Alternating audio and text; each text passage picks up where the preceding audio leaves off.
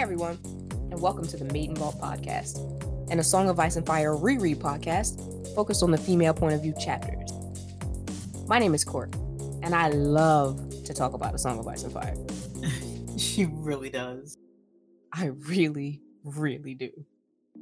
So I decided, along with my co host Mike, a fellow Throny and Iron Islands aficionado, hey guys, to make a podcast centered around my favorite part of the series the women. And girls. And girls. Sorry, Sansa and Arya.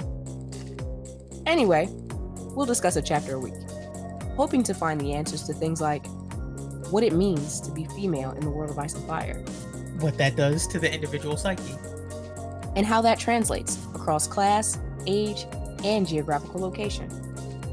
If that sounds like a good time, or a bad one, depending on whose POV we're talking.